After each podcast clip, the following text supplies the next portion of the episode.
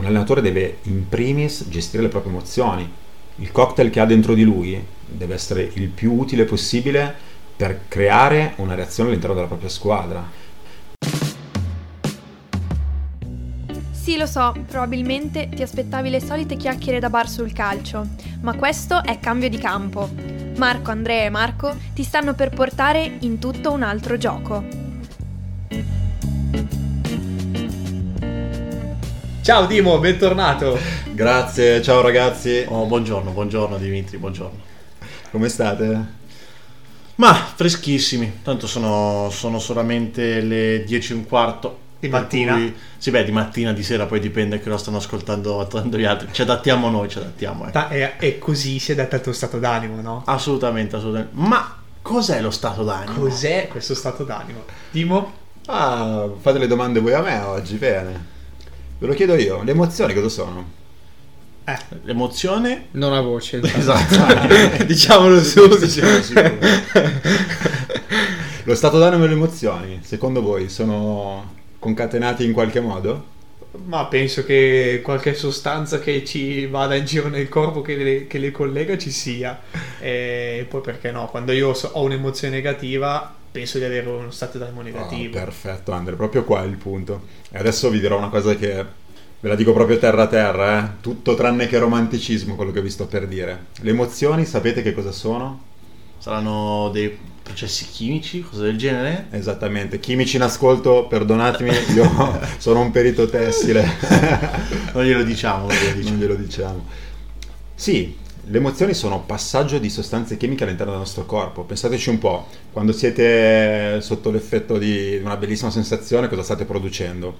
Adrenalina. Quando invece siete tranquilli, siete rilassati, il vostro corpo produce un'altra cosa, no? Produce serotonina, dopamina. Certo. E quindi quanto sarebbe bello essere noi i barman del nostro cervello, no? E quindi shakerare il cocktail di cui abbiamo bisogno nel momento in cui abbiamo bisogno di una determinata risorsa. Quindi aspetta, quello che ci stai dicendo te è che ognuno di noi dovrebbe essere in grado, o meglio, può essere in grado di adattare il proprio stato d'animo, o meglio, di creare uno stato d'animo giusto per magari una performance che si sta per andare a compiere. Di sceglierlo quindi, proprio di dire io so che rendo in un determinato stato d'animo ehm, bene, devo essere arrabbiato, tranquillo, sereno, dipendentemente da quello che, che ho bisogno io per rendere al massimo certe situazioni, adattarmi a quello che devo fare quindi.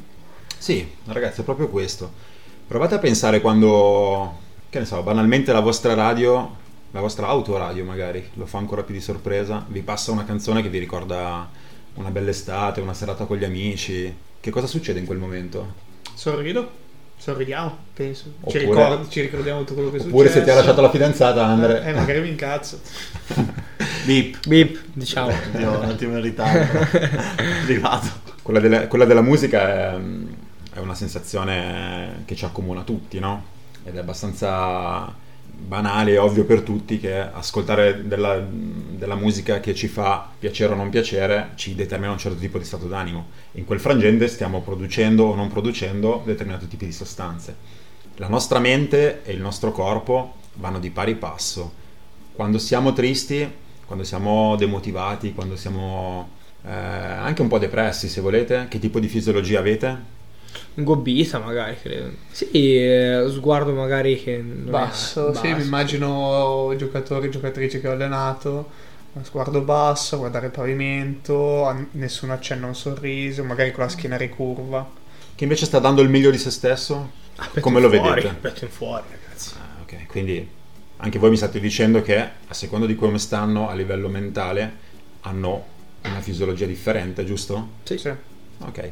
Beh, ci sono tutti questi concetti di power pose, no? Non so se siete presenti, sicuramente avrei presente, dove le persone, c'era questo talk su TED che era molto carino, seppur ci si può credere come non ci si può credere, si chiamava Fake it until you make it, no? Ovvero fai finta finché non lo sei davvero.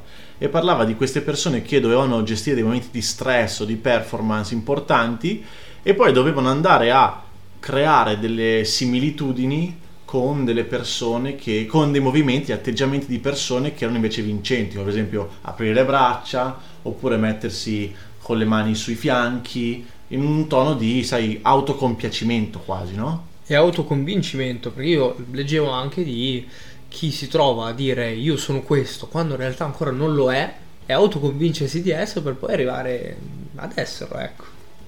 Ok, diciamo anche che questi spunti li ritroverete sul video che metteremo sul nuovo nostro gruppo di Facebook e potrete trovare sul nostro sito come al solito l'ebook rispetto a questo episodio in cui daremo parola a te Dimo e a tutti noi. Eh, avete toccato due punti bellissimi. Marco, Eh, adesso chi Marco chi? Eh. Eh, adesso qui Allora, quello che ha detto la cosa più bella sono io, secondo me. Giusto, giusto, giusto. allora, il primo Marco, tutto vero quello che dicevi. Il, il passaggio chiave secondo me è quello della volontà e della consapevolezza. Ok, Nel momento in cui io ho una fisiologia bassa e ho un umore basso e voglio alzare uno dei due, ok, ho bisogno di alzare il mio umore, il mio pensiero, eh, ho bisogno di, stato di uno stato d'animo utile, devo cambiare fisiologia. E se comincio dalla fisiologia, mente e corpo stanno sempre allineati. Quando io forzo uno dei due, il mio cervello dice: "Mm, Dove vuoi andare tu? Ok, c'è proprio un- uno, uno scontro, no? Ma se io ho consapevolezza e volontà che voglio cambiare il mio stato, perché ho bisogno di essere determinato, arrabbiato come dicevi tu Marco, perché c'è una partita importante, perché voglio andare in flow, perché voglio veramente qualcosa di diverso, allora questo scontro prima o poi uno dei due deve cedere. L'altro lo segue. Esattamente, Diciamo. in questo caso è muovo la mia fisiologia per raggiungere i miei pensieri. E può essere anche il contrario, può succedere? Assolutamente sì. Prova a pensare un esempio. Beh, magari sto pensando... Sai che non mi viene nessun esempio? Stavo pensando ma non mi viene nessun esempio. È più complicato, tendenzialmente quando pensiamo, quando pensiamo in, maniera, in maniera utile abbiamo già uno stato no, fisiologico e quando parlo di stato fisiologico intendo la postura, intendo l'espressione del viso, intendo il sorriso, intendo il respiro. Ok? Avete mai visto uno veramente determinato, grintoso, seduto, mogio, che parla in questo modo? Ma Beh, no. tendenzialmente abbiamo tutti la... no? Sembriamo un po' dei supereroi quando Eh, sì. siamo in uno stato veramente utile, veramente produttivo. Sarebbe qualcosa che non quadra alla fine, no? Assolutamente, noi vogliamo essere la miglior versione di noi stessi, soprattutto quando conta. Ecco, allora mettiamo una cosa, no? Mettiamo che, per esempio, c'è questa situazione dove in una partita stava andando tutto bene fino al 43esimo, Sì. primo tempo, pam, 45esimo si becca il gol e si va tutti negli spogliatoi. Ok? Ecco, a quel punto esistono dei modi per risollevare lo stato d'animo dei propri giocatori, magari. Ah, sicuramente io la prima cosa che farei da mental coach è quella di cominciare a vedere che cosa ho fatto bene nei primi 43 minuti. Perché questa è la prima parte rafforzativa, no? Quindi Pensare alle cose belle, alle cose giuste. alle cose fatte bene, Mhm. alle cose fatte Ok. bene. Vedo come un'ancora questa cosa. Mm, Mi attacco e dico, ragazzi, è andata così, però intanto mettiamoci in testa che per 43 minuti abbiamo fatto bene questa cosa e non dimentichiamolo. Sì, cominciamo a spostare il nostro focus sulle cose che abbiamo fatto bene e prendiamo consapevolezza di quello che siamo. Non è un episodio singolo che ci fa essere no, una squadra deludente. no? Quello è un episodio e tale deve rimanere. ok? Quello è il risultato di un singolo momento. Se per 43 minuti siamo stati in partita in un certo modo, le cose che abbiamo fatto bene lì ce le dobbiamo prendere e le dobbiamo tenere come valide. Poi è chiaro che se è successo qualcosa, se abbiamo fatto un errore, lo andiamo a vedere, ok? E non ci interessa sottolineare se ha sbagliato Tizio Caio Sempronio, a parte che Marco sappiamo tutti che potresti aver sbagliato tu. scherzo, scherzo, mi è venuto in mente il tuo ruolo che è più soggetto a, a critiche, no? Eh, l'importante non è andare a capire ah, cosa hai sbagliato, eh, nello specifico chi ha sbagliato, l'importante è che cosa posso imparare da questo errore. ok? La prossima volta che succederà quello, dobbiamo assolutamente agire in maniera diversa ok? e dobbiamo scoprire come farlo. ok? Ha poco senso perdere, no? visto che abbiamo 15 minuti tra il primo e il secondo tempo, visto che abbiamo preso questo caso specifico. No? Quanto è utile perdere del tempo per andare a capire di chi sono le colpe e ritornare con la mente su quell'episodio? No, prepariamoci a, abbiamo fatto bene queste cose, abbiamo sbagliato lì, come possiamo fare per non ripetere questo errore? Ok? Questo sicuramente ci consente di rientrare in campo con la mente sgombra dall'errore. Noi quello che vogliamo è reagire, ok? Al punteggio, ok? E mantenere la prestazione che abbiamo avuto magari positiva nei primi 43 minuti. Qual è l'errore più grave da commettere in questo momento? Cioè nel momento in cui tu sei in svantaggio perché avete fatto quell'errore, perché tutta la squadra ha commesso questo errore, ah sì, è stato, è stato preso un gol. Quindi si arriva in spogliatoio, Moji. Quindi tu ci hai detto, quello che bisogna fare è ragionare sulle cose positive, poi andare a capire come andare avanti. Ma c'è qualcosa che si sbaglia sempre e che molti allenatori fanno che si pensa sia la cosa giusta in realtà Quindi tu parli dell'allenatore comunque, eh, non del singolo giocatore che ha commesso No, un errore. per ora sto parlando sì della figura dell'allenatore. Ah, se parliamo dell'allenatore è un po' un costume abbastanza comune quello di entrare e sottolineare sempre le cose negative. Hai- tu hai sbagliato quello, tu hai sbagliato quello, tu hai sbagliato quello, tu hai sbagliato quello. Tendenzialmente i giocatori sanno dove hanno sbagliato e se hanno lo sguardo basso, se la loro fisiologia è eh, quella di- dell'essere abbacchiati, dell'essere delusi del risultato, sicuramente quanto è utile rimarcare questo? È uno stato d'animo utile quello per reagire nel secondo tempo? No. Dobbiamo portare eh, il nostro stato d'animo a essere il più efficace possibile e quindi io, fossi un allenatore, vado a sottolineare quali sono state le cose positive. Complichiamo ancora più la situazione, Sì. ok? Ti chiedo uno sforzo in più. Perché secondo me può essere qualcosa che è utile a chi ci sta ascoltando. Allora, mettiamo caso che siamo in- sono in 18 le persone che giocano in una squadra di calcio. Certo. Ok? E ci sono, per esempio, 4 persone che reagiscono in un modo, in modo A Sì. e le altre 14 in un modo B. Tu sai che sarebbe più utile prendere le 14 persone perché sono in numero maggiore, ma quelle 4 persone sono i 4 leader della squadra. Tu su chi punti? Mi hai fatto fare un balzo all'indietro, Marco. Io qualche anno fa eh, facevo l'allenatore di calcio Ok. e allenavo, allenavo gli adulti. E queste erano le classiche situazioni in cui mi trovavo in difficoltà. E- ed è qui che ho iniziato il mio percorso da mental coach. Mm. Hai beccato una cosa Cavolo, che ti avevo probabilmente... proprio Sì. Adesso qua diranno che è tutto preparato, invece... invece Diciamolo, è tutto preparato così Eh, sembriamo ecco molto così. più in realtà no, ma È proprio qua che, che la comunicazione efficace, che il saper parlare a più persone, a più persone all'interno di uno stesso stato d'animo, fa la differenza. Mm. Qui quanto è importante recuperarne 4, che è vero sono i leader, rispetto a 14? È una scelta. Io da allenatore e da mental coach punterei a recuperare tutti, ok? Mm. Quindi tutti 18. assolutamente, Ok. tutti e 18, perché la squadra è fatta da tutti Certo. se dedicassi solo il tempo ai leader, probabilmente potrei anche perdere no? lo stato up che hanno tutti gli altri.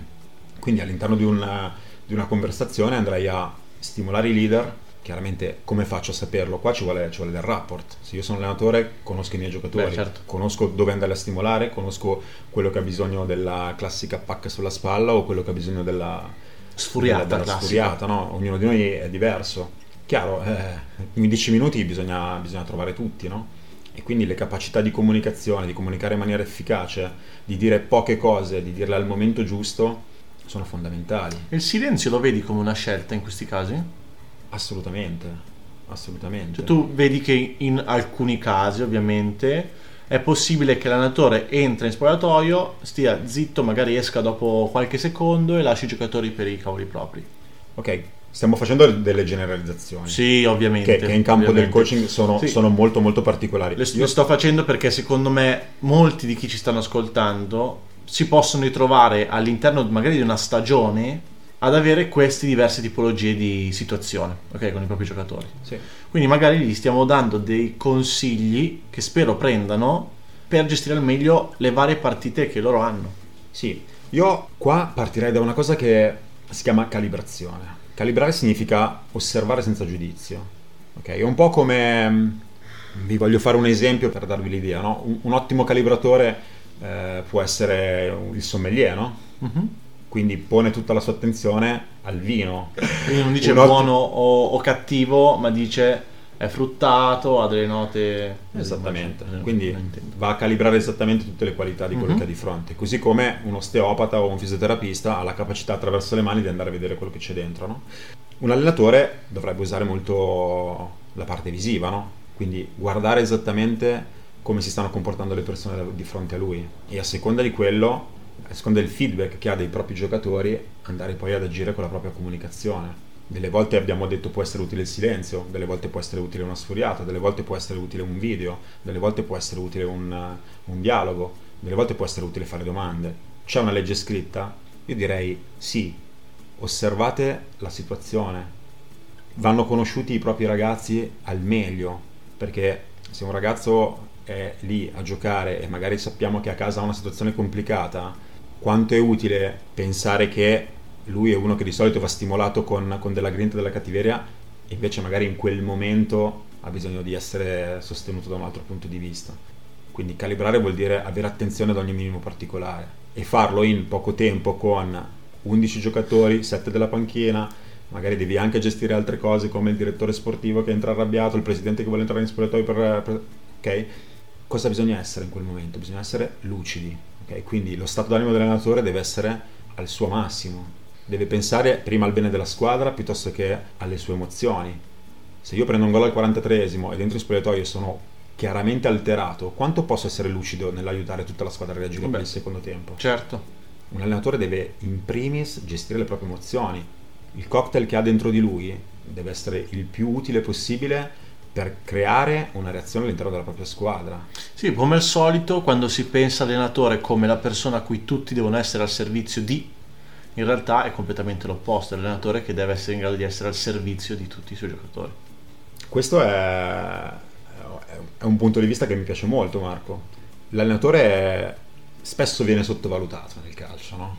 Si pensa che, che entrino in campo i giocatori e siano loro a determinare tutto. Sì, io vi ho ascoltato quando avete parlato di Carletto Ancelotti, no? Il leader silenzioso. Caspita.